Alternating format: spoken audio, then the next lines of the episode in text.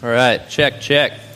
So, good morning, friends. I'm Brian. It's good to have you guys here today. We've been going through a, a, series in the book of Jonah. It's a small book in the Old Testament about this guy who's this reluctant prophet of God uh, who kind of doesn't want to do what God calls him to. And uh, we've, we've been kind of looking at that story. If you want to catch up sometime and read it, it's only like two pages in uh, the blue Bibles that Joshua is going to pass out. If you're interested in one, just raise your hand. He'll get you one. And it's, uh, it's on page 550 of those Bibles, but I'm going to have some verses up on the screen today as well. And, uh, and Jonah, he, he, like I said, he, he was kind of disobedient. He, would, he was running from God's plan for his life. And, and, and you might remember in, in the story of Jonah, there was a few moments where Jonah seemed to, to struggle with some issues in his life, right? Last week we talked about his anger issues that he had, and, and we talked about what the Bible says about anger. And, and this week I'm going to address a topic that is a, a sensitive topic that has likely affected uh, probably most everyone in this room in, in one way or another. And and it's something that I want to handle with grace and truth, the way that God would have us, that, that Jesus, I want to let you know in advance, is compassionate towards you, towards people that would struggle with this thing, and, uh, and that God is, is gracious, right? That God is a loving God and, and He cares about all people. That's one of the things that we saw in the book of Jonah. But, but you might have noticed that, that at least three times in Jonah's story that he struggles with suicidal thoughts right? Suicidal tendencies, that Jonah had these issues. And, and I want to just highlight those quick and then kind of go off and use that as a jumping point to look at what the Bible says on this obviously sensitive issue. So, so here we go with Jonah. In Jonah chapter 1, verses 4 and 5, right? That Jonah had disobeyed God. He fled from what God called him to do. He's on, he jumps on a boat and God ends up sending this storm. It says, But the Lord hurled a great wind upon the sea, and there was a mighty tempest on the sea, so that the, sh- the ship threatened to break up. And we see the reaction of everyone else. It says, Then the, the mariners, the sailors, were afraid, and each cried out to his God. Right? That would probably be the natural response when our lives are threatened, right? That self preservation kicks in, that we'd right, be interested in, okay, what can I do in this situation? But you'll see that in, in Jonah's situation, he did not respond that way. Check out verse 5. It says, But Jonah had gone down into the inner part of the ship and had lain down and was fast asleep. Now, you might not think too much of that, but I want to point out that Jonah at this point didn't seem to have value for his own life.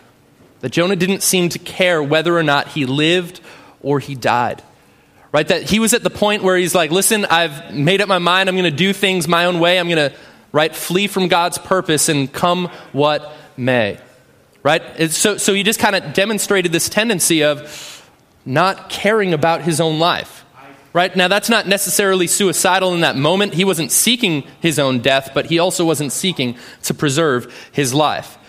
And, and, and later on in the story, after Jonah does finally obey God, right? He goes to the city of Nineveh and, and, he declares, right, what God called him to declare to that city. And the city repents and turns to God, and God relents from the judgment that was going to come down on them. Jonah struggles with this issue again for, for an altogether dis, different reason, right? The first time it was when he was disobedient and fleeing from God. This time it's now that he's angry and he's got all of these emotions. And check out Jonah chapter 4, verses, uh, verse 1 said that when, when God decided not to destroy the city, that it displeased Jonah exceedingly and he was angry. And then look at verse 3. It says, Therefore now, O Lord, this is Jonah speaking, praying to the Lord, please take my life from me, for it is better for me to die than to live. That Jonah's at this point in his life where he's so discouraged about what God is doing on the earth, right? He so disagrees with God's plan that he's like, listen, it's better for me to die. Like, I don't even want to be here anymore. I'm so angry. Right? That, that his emotions were producing so much turmoil in him. He's like, listen, like he's, he's asking God to take him out. Right? He's, he's like, he's got, all right, God, I've got a, a one point argument for you.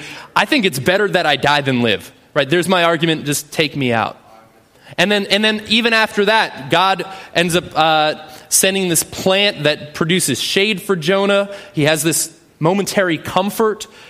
And then this is interesting in, in uh, verse 8 of chapter 4 it says when the sun rose god appointed this scorching east wind and the sun beat down on the head of jonah because this plant had withered and died that god had that happen as well and, and jonah was faint right so jonah now experiences discomfort in his life it's not just a matter of right he had kind of the, the emotional turmoil but now he's experiencing suffering in his life and notice what jonah does he says and he asked that he might die. So once again, he's praying to God, listen, God, just let me die. Just let me die, is what Jonah prays. And once again, he makes this argument it is better, right, for me to die than to live. But God said to Jonah, Jonah, do you do well to be angry for this plant, right, that had withered and died? Do you do well to be upset about this, that you're no longer comforted by this plant? Right? And Jonah said, Yes, I do well to be angry, angry enough to die. So, Jonah, in this moment, his, his emotions are, are peaked to the point where he's like, Listen, I don't want to experience this anymore. I'm so upset about life. I'm done. I'm done. And Jonah was discouraged to this point. Now, God still shepherds his heart, God still reaches out to him, and it's, it's likely years after this experience that Jonah is probably the one who authored this book, that Jonah writes down this wisdom for us. Jonah didn't end up dying in this moment. Jonah didn't kill himself, and God didn't take him out in accordance to God's, uh, right, the prayer that he, he offered to God, which I want to point out, uh, sometimes it's a good thing when God's answer to your prayer is no. Uh, that God does say no to prayers, and that's not necessarily meaning he didn't hear you pray. All right, sometimes the answer is just no. So Jonah asked God that he might die, and, and and God shepherds his heart and draws him back to him. So, on, on the issue of suicide, the Bible does address this. The Bible does talk about it. It maybe doesn't answer all of the questions that we might have in, in the utmost clarity, right? I mean, one of the, the big questions people might have is like, well, if someone commits suicide, can they go to heaven? Do they go to heaven? And the Bible doesn't explicitly say one way or another. Right? It does say that, that suicide would be a, a sin. It's, it's murdering yourself, and the Bible says that we are not our own. But likewise, at the same time, if a believer, someone who's been forgiven by Jesus, right, if, if they die when they're angry, if they die when they're greedy, right, if they die when they're, they're experiencing some sort of sin that maybe they're falling into but not practicing, I believe that person stands before God justified. All right? Yet at the same time, don't just be like, all right, Brian gave me the, the green light. I can go to heaven this afternoon. I'm going to like make the arrangements. This is going to be great. Like that, don't, I, I, would say this don't test God.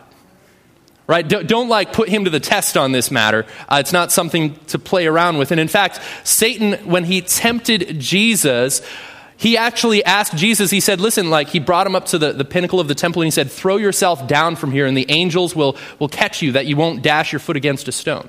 Right? That God's going to protect you. So just throw yourself off of this building. And Jesus responded, right, that we shouldn't test the Lord our God. Right? So when Jesus was tempted with this moment that whether it was suicidal or whether it was, right, just trying to declare, oh, God protects me, I can do whatever I want Right? Jesus responded and said, Listen, don't test the Lord your God.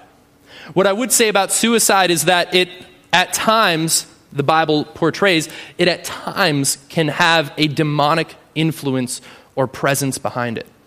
That's not to say that anyone who's ever experienced those thoughts or has gone through with it was possessed in some way. But it also does not exclude the fact that it, it isn't a work of God right? That this isn't something that God is glorified in or that He would want anyone to do. All right, let, let me just give you a couple examples here. Uh, there's this guy in the Bible at the time of Jesus who the Bible gives us some backstory on him. This is in Mark 5. I don't have it on the screen. But it says this about himself. This is the anguish that he experienced when he was possessed with demons. It says, Night and day among the tombs and on the mountains, he was always crying out and cutting himself with stones that this guy was experiencing self harm as the result of demonic work in his life. Right? Like I said, that's not an across the board meaning it's always demonic, but I just want to point out that it's, it's not a godly work in our lives when we have those thoughts or tendencies. And, and so Jesus encounters this man, with these demons, and Jesus has compassion on him and he casts out the demons. And later on, this is interesting, it says that the unclean spirits came out of this man and entered into these, these pigs that were nearby, that Jesus permitted them to go into these pigs. And the herd, numbering about 2,000, rushed down the steep bank into the sea and drowned in the sea that these spirits, these demonic spirits, notice what they did to the, the bodies that they inhabited, the host that they had, right? They would either cause this man to cry out in pain and to cut himself all the time. And when they entered these pigs, they had the pigs commit suicide. That these demons were some sort of spirit of suicide, that they would try to destroy the host that they were in. Right? That at times that can be, right, a demonic attack. A demonic attack on a person, right?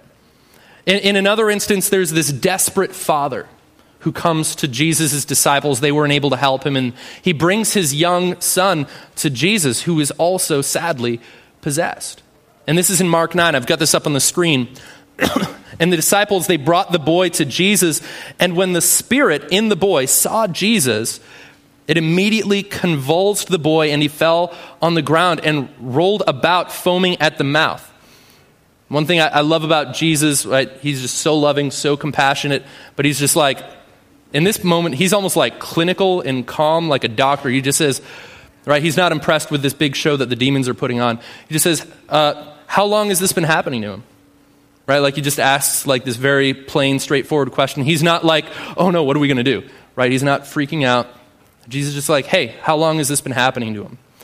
Right? And the father said, uh, From childhood. And, verse 22, check this it has often cast him into the fire and into water to destroy him. That even this boy, when possessed by this demon, the demon was bringing him to this brink of suicide. The demon was trying to destroy this kid, right? Whether by throwing him in the fire to be burned or throwing him in the water to drown, right? That, that we do have as a, a, an enemy right? That there's this enemy of God who does seek to destroy those who were created in the image of God.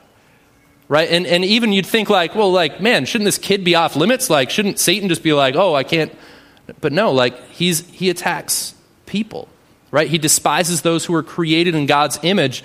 And that's why it's important that we pray, right? That we are a light, that we are seeking to bring this hope to the world, that we walk in the authority that Jesus has called us to so that we could bring freedom to these situations. And check out what the Father says. He says to Jesus, But if you can do anything, have compassion on us and help us. This is what he says to Jesus. And Jesus said to him, If you can, right? Kind of like, all right, like, uh, you know, he'd understand why this father is desperate, right? Jesus apostles, the disciples, already couldn't help him. And Jesus is like, listen, I've got this. Like, what, if you can, he says, all things are possible for one who believes. And Jesus acts and he, he heals this kid, right? He gets the demons out of this kid. And, and Jesus does, in fact, have compassion on this young boy. And so what I, want to, what I want to point out is that Jesus, right, the Bible says in Acts 10:38 that he went about right, healing all of those who were oppressed of the devil.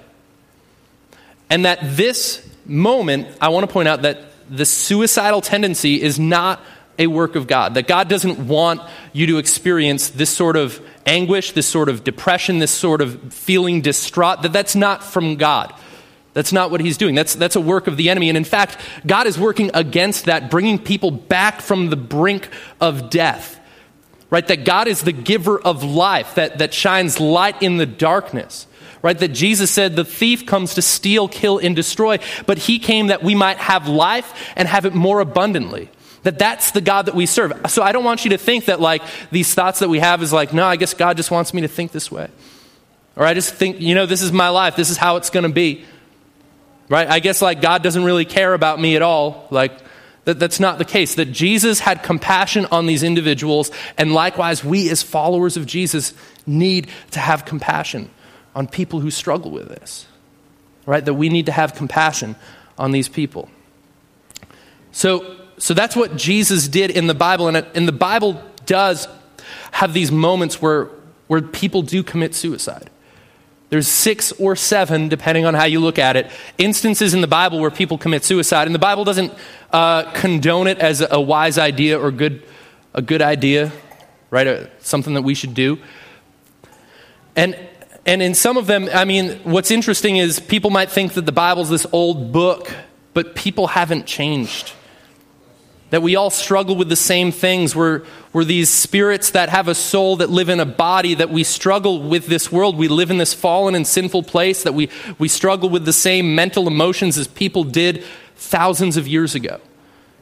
And the reasons that the people in the Bible committed suicide are the same reasons that people would struggle with those thoughts today. Right? It's not like, well, they don't know anything. Like, no, no, no. The Bible speaks and brings hope to mankind. It, it's, it's a book that covers all of this clearly. So, so here's some instances of, of people in the Bible. I just want to summarize. King Saul in the Old Testament was this rebellious king. He, he had a good start where he, he pursued God, but eventually he, he kind of disobeyed God. He went his own path. And King Saul's this guy who ends up, he suffers these wounds in battle. And he asks his, his servant, his, his shield bearer, his armor bearer, he asks his his armor bearer, kill me, like run me through, because I don't want the enemy to take hold of me and to, to mistreat me. And his shield bearer's like, I'm not doing that. Like, I'm not going to kill the king. And Saul ends up falling on his own sword and dying. Right? It doesn't speak a lot to what Saul was thinking in that moment, but I think it's clear he was trying to avoid further suffering. He was already wounded. He wanted to avoid suffering in his life. And he viewed suicide as a means to, right, bypass the suffering that was happening to him or that might have happened to him. Right? Another story this guy, this is a crazy name, Ahithophel, all right? Uh, he was a counselor to a king, Absalom. And, and so this guy, he, he gives counsel to the king in the presence of, imagine like a king's court. And everyone's like, no, Ahithophel gave bad advice. He didn't give good counsel right? And like everyone agrees, like, yeah, what's Ahithophel talking about? And the Bible says that the Lord actually determined for the king to reject that advice because the Lord was going to bring this king Absalom down. So it was God's plan in the works. But as far as Ahithophel knew, like, he had this public failure. Right? He was he was embarrassed. He was ashamed at his failure on at work, right? On the job. That like his job was to be this counselor to the king and he failed in front of everybody. And out of that shame, that moment of shame, it says that Ahithophel, right, he takes the time, he, he had the clarity of mind to do this. He goes to his hometown, right? He gets his household in order, everything's set up, and then he goes and hanged himself. Right? That, like, he experiences this shame, and that's the reason he ended up killing himself. Or another instance, one that you probably would more frequently think of, is, is Judas, right? Who was essentially part of Jesus' ministry, right? He was on the finance team, he was on the lead team with Jesus, going around healing people, seeing these demons cast out of people. And Judas ends up betraying Jesus for 30 pieces of silver. Right? That, that Judas ends up doing this, and, and afterwards, regret sets in. Guilt comes upon him.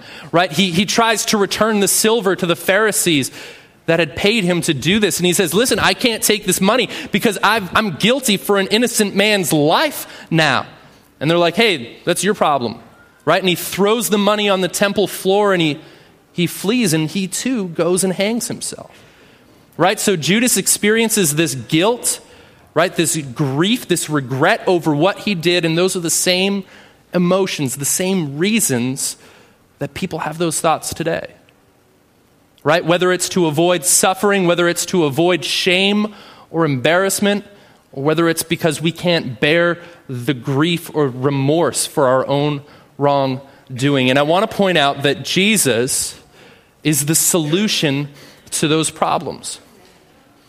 Right? That Jesus is the solution to those problems. Jesus brings purpose in our lives and fulfills us in ways that nothing else can that Jesus brings purpose in our lives. He's the one that created us for his glory, and the only way we find satisfaction in life is when we're living for him. Everything else will leave us disappointed at one point or another. The things that we think are more valuable than Jesus, the things that we're pursuing, we just maybe haven't yet obtained them to realize they won't satisfy us and our deepest needs. Right? That in, in terms of, of grief or difficulty, that Jesus is the one who brings comfort, that he's the God of all comfort. Right? That, that all comfort you've ever experienced in your life is, is God's design, whether it came through someone else or however it came about, God was the one that orchestrated that comfort in your life that Jesus, in terms of the shame that we experience, right, when we're embarrassed, when we failed, when we invested maybe decades of our lives in a career path or in a marriage and it falls apart, when we experience that shame, the Bible says that Jesus bore our shame. Right? That he despised the shame, that he, he took the shame on himself on the cross for us. Right? That we don't need to experience that shame or when it comes to guilt, listen, there is therefore no condemnation for those who are in Christ Jesus. That we have all failed, right? We have all sinned. We all have regrets, right? But in Jesus, we can be forgiven. And it's not just a matter of convincing ourselves or forgetting about our problems or drinking away, right, our guilt. It's that we can experience true and genuine forgiveness in Christ. Right? That Jesus is the solution to all of those temporary feelings and emotions that we have. But I don't want to just make it as simple as that. Because what about those of us here who are followers of Jesus who do know this to be true and still struggle with suicidal thoughts? Because that does happen. And the Bible talks about that as well. That godly people still struggle with suicidal thoughts. And it's not just Jonah, right? It's not just Jonah who's trying to serve the God and serve God and sometimes fails miserably and runs away. But it's not just Jonah that has these thoughts. Think about this. Moses, right? Author of like at least 5 books in the Bible, Moses, at one point, he's discouraged because God's having him lead the people of Israel, right? They're complaining, they're disobeying God. Moses is frustrated. And this is what it says in Numbers 11, verse 11. Moses said to the Lord, Why have you dealt ill with your servant? And why have I not found favor in your sight that you lay the burden of all this people on me? Moses is saying, God, like, I can't handle this responsibility anymore. These people are too difficult to manage. And check out what he says in verse 14. He says, I am not able to carry all this people alone. The burden is too heavy for me. If you will treat me like this, kill me at once. He's praying, God, take me out. My life is too hard. My responsibilities are too great. I feel like I'm failing miserably because these people are complaining and right disobeying you all the time. I don't even know what I'm doing anymore. I can't manage this. This is too much for me. Kill me at once if I find favor in your sight that I might not see my wretchedness. Right? So Moses felt hopeless in his situation. Right? This godly man who wrote at least five books of the Bible, and he cries out to God to kill him right? This guy who knew who God was, who essentially saw God face to face, right? that he saw the glory of God, and yet he couldn't handle some of these burdens of life. And I, I will point this out now, and I'll mention it again later in the sermon. There are times in life where God will give you more than you can handle. We're not meant to handle everything that comes down life's paths on our own. Okay? Because I know that sometimes we've maybe misrepresented a verse or heard Christians say, like, no, no, no, God never gives you more than you can handle. The Bible says that in terms of temptation to sin. It doesn't say that in terms of life struggles. We are not designed to handle the difficulties of life. Jesus says, Come to me, you who labor and are heavy laden, and I will give you rest. Right? For my yoke is easy and my burden is light. He's like, Listen, I will help you bear this load. I'm, I am here with you. Right? In Galatians 6, it says that we should bear uh, the burdens of one another. Right? That you have your church family to help each other out in times of need. You're not meant to handle the struggles of life on your own. Another godly man, another prophet, who struggled with suicidal thoughts was Elijah. Elijah had this great victory. He did this awesome thing for God's glory, and he gets a death threat. And he's terrified. He flees for his life. He runs into the wilderness, right? And, and this, it says this in 1 Kings 19 4. He says, But he himself went a day's journey into the wilderness and came and sat down under a broom tree, and he asked that he might die. Right? God, take me out. Take me out.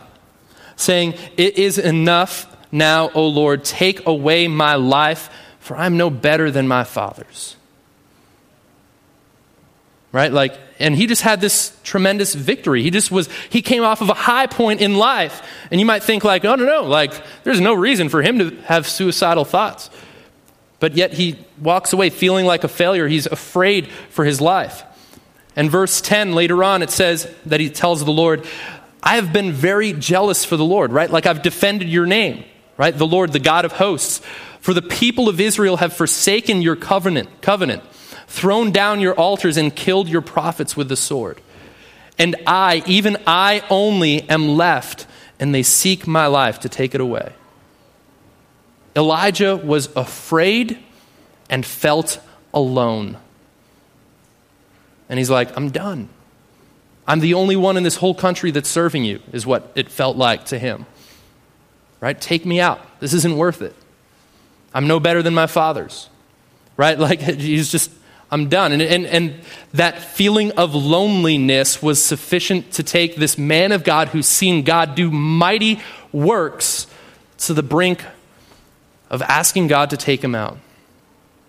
And one of the things I'll point out about these people in the Bible, Jonah, Moses, Elijah, is that they don't take their lives into their own hands. They recognize that God is the author of life right? That man is made in the image of God, that, that human life is sacred, and that they don't have authority to take their own lives. All of them, they reached the point of feeling suicidal, but they all asked God to take them out. Like, God, God, can I just be done now? Right? Is what they were saying. Like, God, I'm done. Like, let me out of here. Let me, let me come to heaven. Let me be with you. Like, I'm sick of this place. But none of them took their life in their own hands. Right? That's not to say that godly people won't struggle with suicidal thoughts or maybe even a point, at a point of despair, go the whole way. All right? I'm not saying that in any way, but I just want to point out that God is the author of life and that our lives are not our own. We don't have authority to do that. That God's the one that has uh, determined our boundaries, He's determined the period of our life. He's the one that gets to decide, right? That God's in charge of that. Or check out the New Testament, because the, the solution here isn't just to be like, okay, so I guess I just have to like love life a lot. That's how I counteract suicidal thoughts. It's not a matter of just like clinging on to this earthly life with all that we have. That's not the solution. Uh, check out the Apostle Paul, okay? Philippians 1, verse 18. Paul, right? He's been through all sorts of crazy things. You might remember some of the stories when we've gone through a bit in the book of Acts. this is one thing he writes to a church in Philippi as he himself is imprisoned, right, for preaching Jesus. And, and he's, he's discouraged at points, but here he's actually writing some pretty positive stuff. He says, Yes, and I will rejoice, for I know that through your prayers and the help of the Spirit of Jesus Christ, this will turn out for my deliverance as it is my eager expectation and hope that I will not be at all ashamed, but that with full courage now, as always, Christ will be honored in my body, whether by life or by death. Right? That Paul, he's like, listen, if Jesus wants me to live, then I'm going to live for Jesus. I'm going to live for his honor, his glory. And if Jesus wants me to die, I'm not afraid to die. I'm going to honor Jesus with my death. And he says this, verse 21 For to me, to live is Christ and to die is gain. You might think, like, wait a minute, like, are you saying, like, for the Christian, that, like, our death is something to look forward to? Right? And it's like this weird thing we got to balance out here. But he's saying, like, listen, if I live, I'm going to live for Christ's glory. But if I die, because God has forgiven me, because God has redeemed me, because God has filled me with new life. For the Christian, death is not the end. Right? For the Christian, we get a gain. Right? This is what he says. If I am to live in the flesh, that means fruitful labor for me. That means I'm going to keep on living to God's glory, accomplishing things on this earth that he has called me to do. That I'm going to walk in the good works that he has foreordained me to walk in. That I'm not just going to fizzle out on this earth. I'm going to I'm here for a reason and I'm going to do what God has called me to do. But check this, right? Yet which I shall choose, I cannot tell because he's torn. Like he's actually, as a believer, as an author of two thirds of the New Testament, he's like, dying sounds kind of nice right now. right? He's, he's not suicidal at this point, but he understands that death, even though he, in first, I think it's First Corinthians, says that death is the final enemy to be destroyed by God. But death is, even though an enemy, Death is the means by which we are introduced and welcomed into eternity, right? That we walk into heaven like it's not something to be afraid of. And, he's like, listen, for the believer, it's, it's gain. He says, My desire is to depart and to be with Christ, for that is far better. He's like, listen, like, yeah, I get to have relationship with Jesus here on earth, but if I get to be with him in heaven, like, I'd rather be in heaven than hanging in this prison cell. Right? That sounds a lot nicer to me. But to remain in the flesh is more necessary on your account. Paul wasn't going to live his life for himself. Paul's reason, the thing that anchored him to the earth, was not so that maybe I could go, you know, have a nice retirement. Maybe I could buy a nice house, get a car, right? Like maybe, maybe I can just like have a nice life for myself here on earth. It wasn't that. It was that he's like, listen, God wants me to serve Him through, by serving other people. Right? That, that I need to continue to declare God's love to other people. It's for their benefit that I stay. It's like, well, I guess, all right, every day I'm going to, you know, keep eating my meal and drinking my water while I'm in this prison cell. I'm going to I'm going to sit down. I got to write them a letter. I'm going to encourage them. Like, here we go. Like, there's something I can do while I'm sitting around in prison for the glory of God. Right? And, and he says this, convinced of this, so he does make up his mind. I know that I will remain and continue with you all for your progress and joy in the faith, so that in me you may have ample cause to glory in Christ Jesus because of my coming to you again. He's like, listen, I'm going to get out of this jail. I'm going to see you guys again, and we're going to worship God together. But check out what he values in life. This is what he commends and commands the church in verse 27. He says, Only let your manner of life be worthy of the gospel of Christ. Now, I think it's interesting that, right, maybe at different points of our lives, we might, uh, you could have the thought, you could have the tendency to be like, well, at least, you know, I never committed suicide, or at least I never did this. You know, like it wouldn't be good for us to look down on anyone who's struggled with that or, right, who's gone through with it because Paul is saying, listen, like, your life would be wasted if it's lived for yourself. It's not just a matter of like, oh, that's too bad that someone's not here anymore because they, they'd killed themselves that it would be a waste of life if we lived out our lives to a natural death at an old age and only ever lived for ourselves. That would be a wasted life.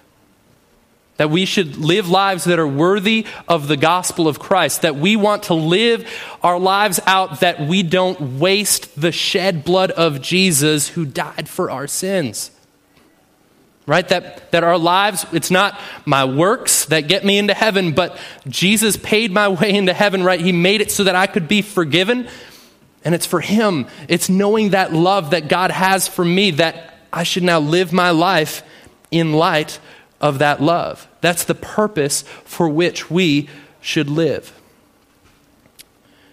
In, in another letter that Paul wrote to the church in Corinth, he does honestly talk about how difficult life is.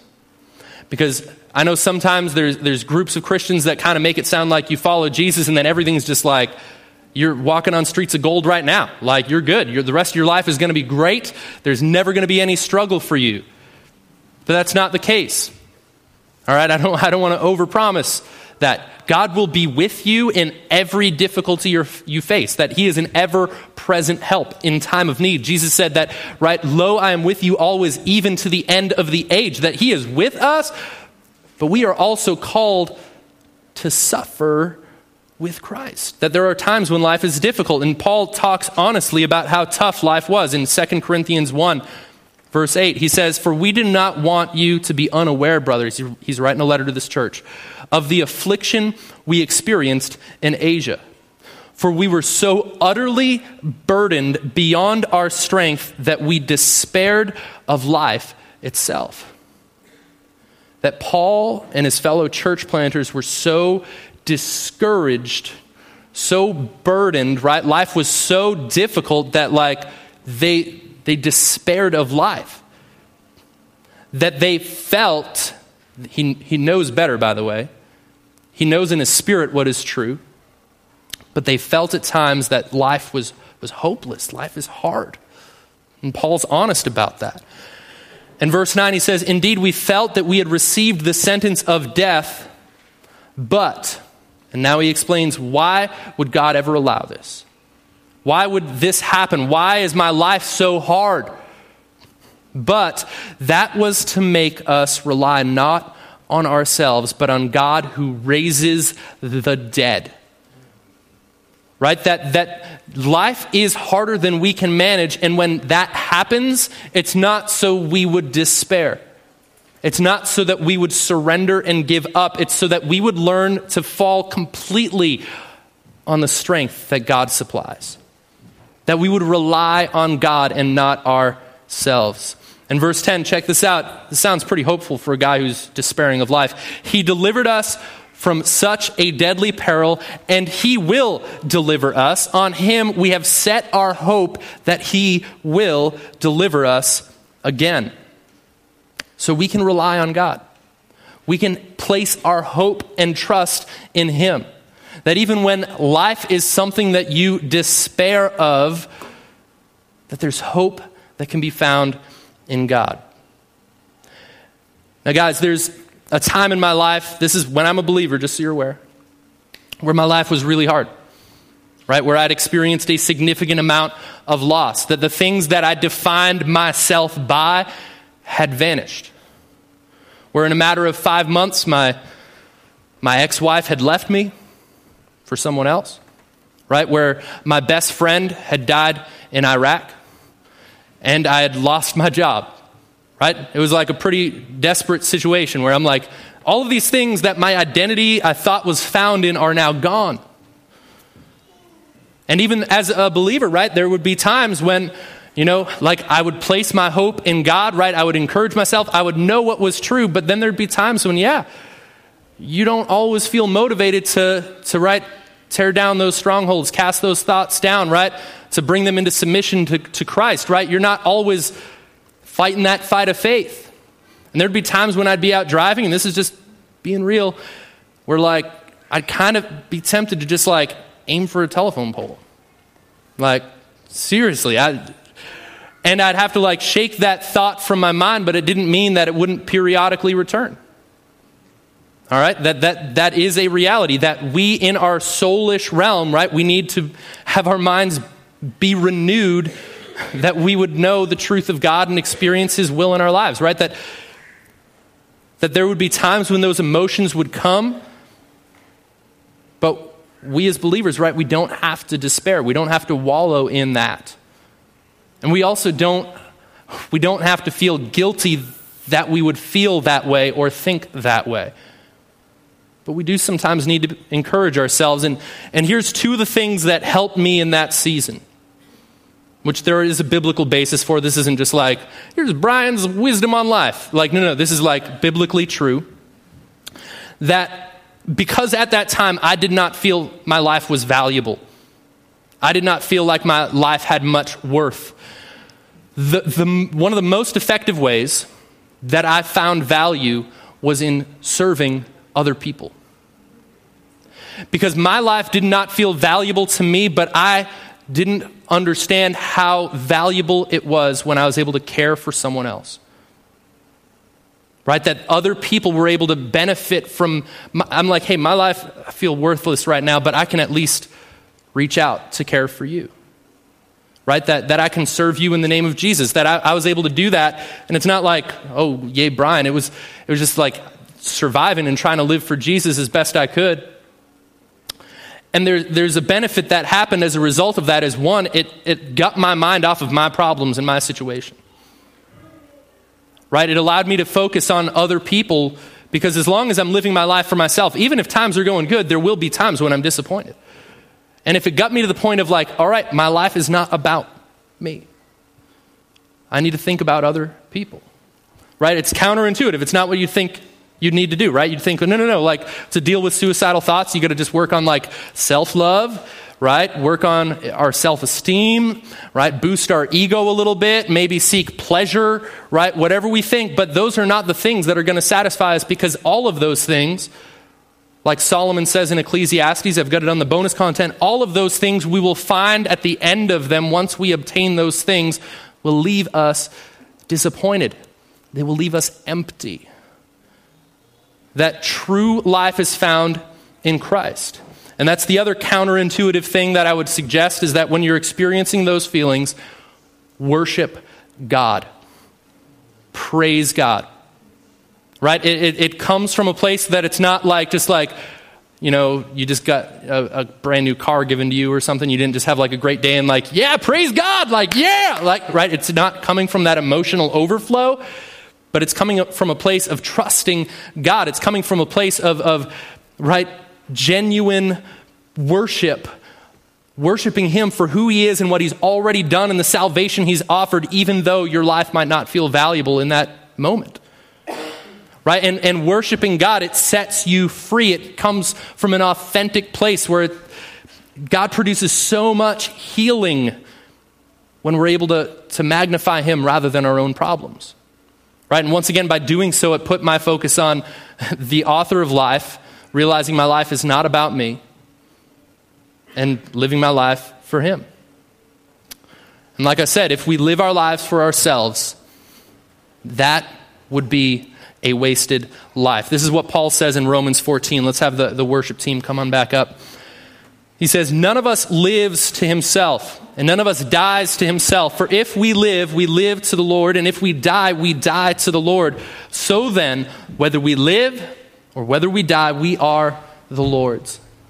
The Bible is clear that we are not our own. Right? That sounds like so contradictory. Like, how can I not be my own? Like, that doesn't make sense. But our lives were made for God's glory.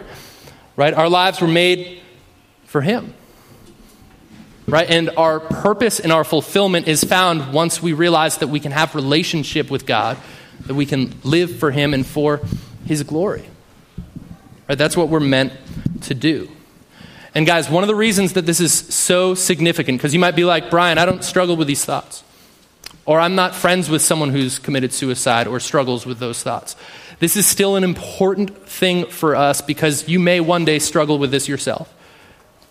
And I don't know if you guys realize this or not, but we live in a community that has a high suicide rate. Right? We, we live in a community where, uh, here's some data from 2011 that of high schoolers in Vermont, about one in eight had made a suicide plan within 12 months. Right? Within the past year, one in eight high schoolers in Vermont had a plan to commit suicide. One in 20 had attempted it. That's, that's in Vermont. Like in, in Windham County, let's see.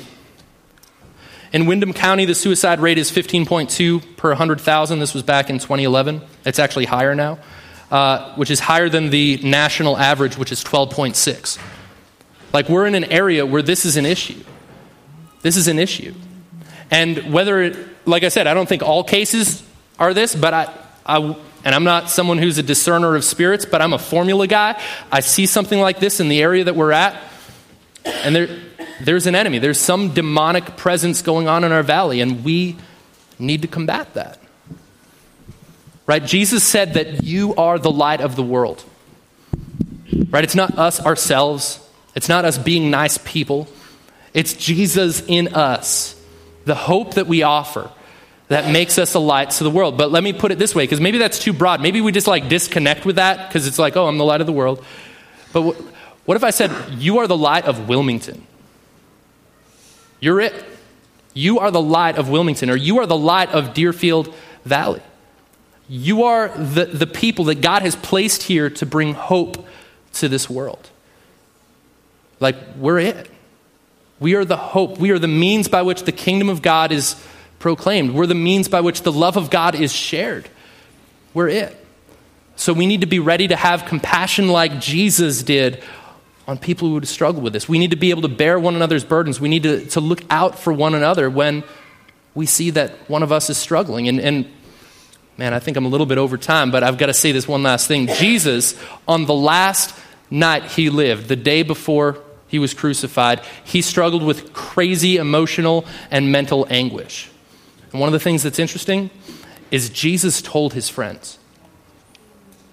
Jesus told his friends.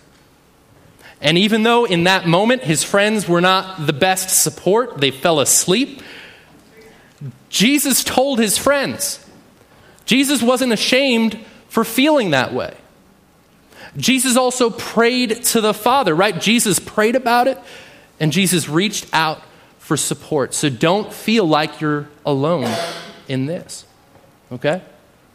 Let's pray real quick. Heavenly Father, we thank you so much, Lord, that you are the author of life, you're the giver of life. That God, you are the light in the darkness, that you destroy the works of the devil, that you are the one who wants to see all people set free and know you and be with you forever in eternity. And God, I thank you that you pursued us when we were broken, you pursued us when we stray, and that, Lord, you are the God of all comfort who comforts us that when we experience that, we can now offer the same comfort to others who suffer. So I ask God that you would be at work in us, in this community. We pray that your light, your message, your truth would go out and go forth, that you would give us boldness, that, Lord, we would share the hope of who you are. Because everything else in this life will leave us unsatisfied. So, God, may we go out equipped by you for every good work, that we could be a light to this world, that we could share your love and your salvation with other people. We thank you for this in Jesus' name.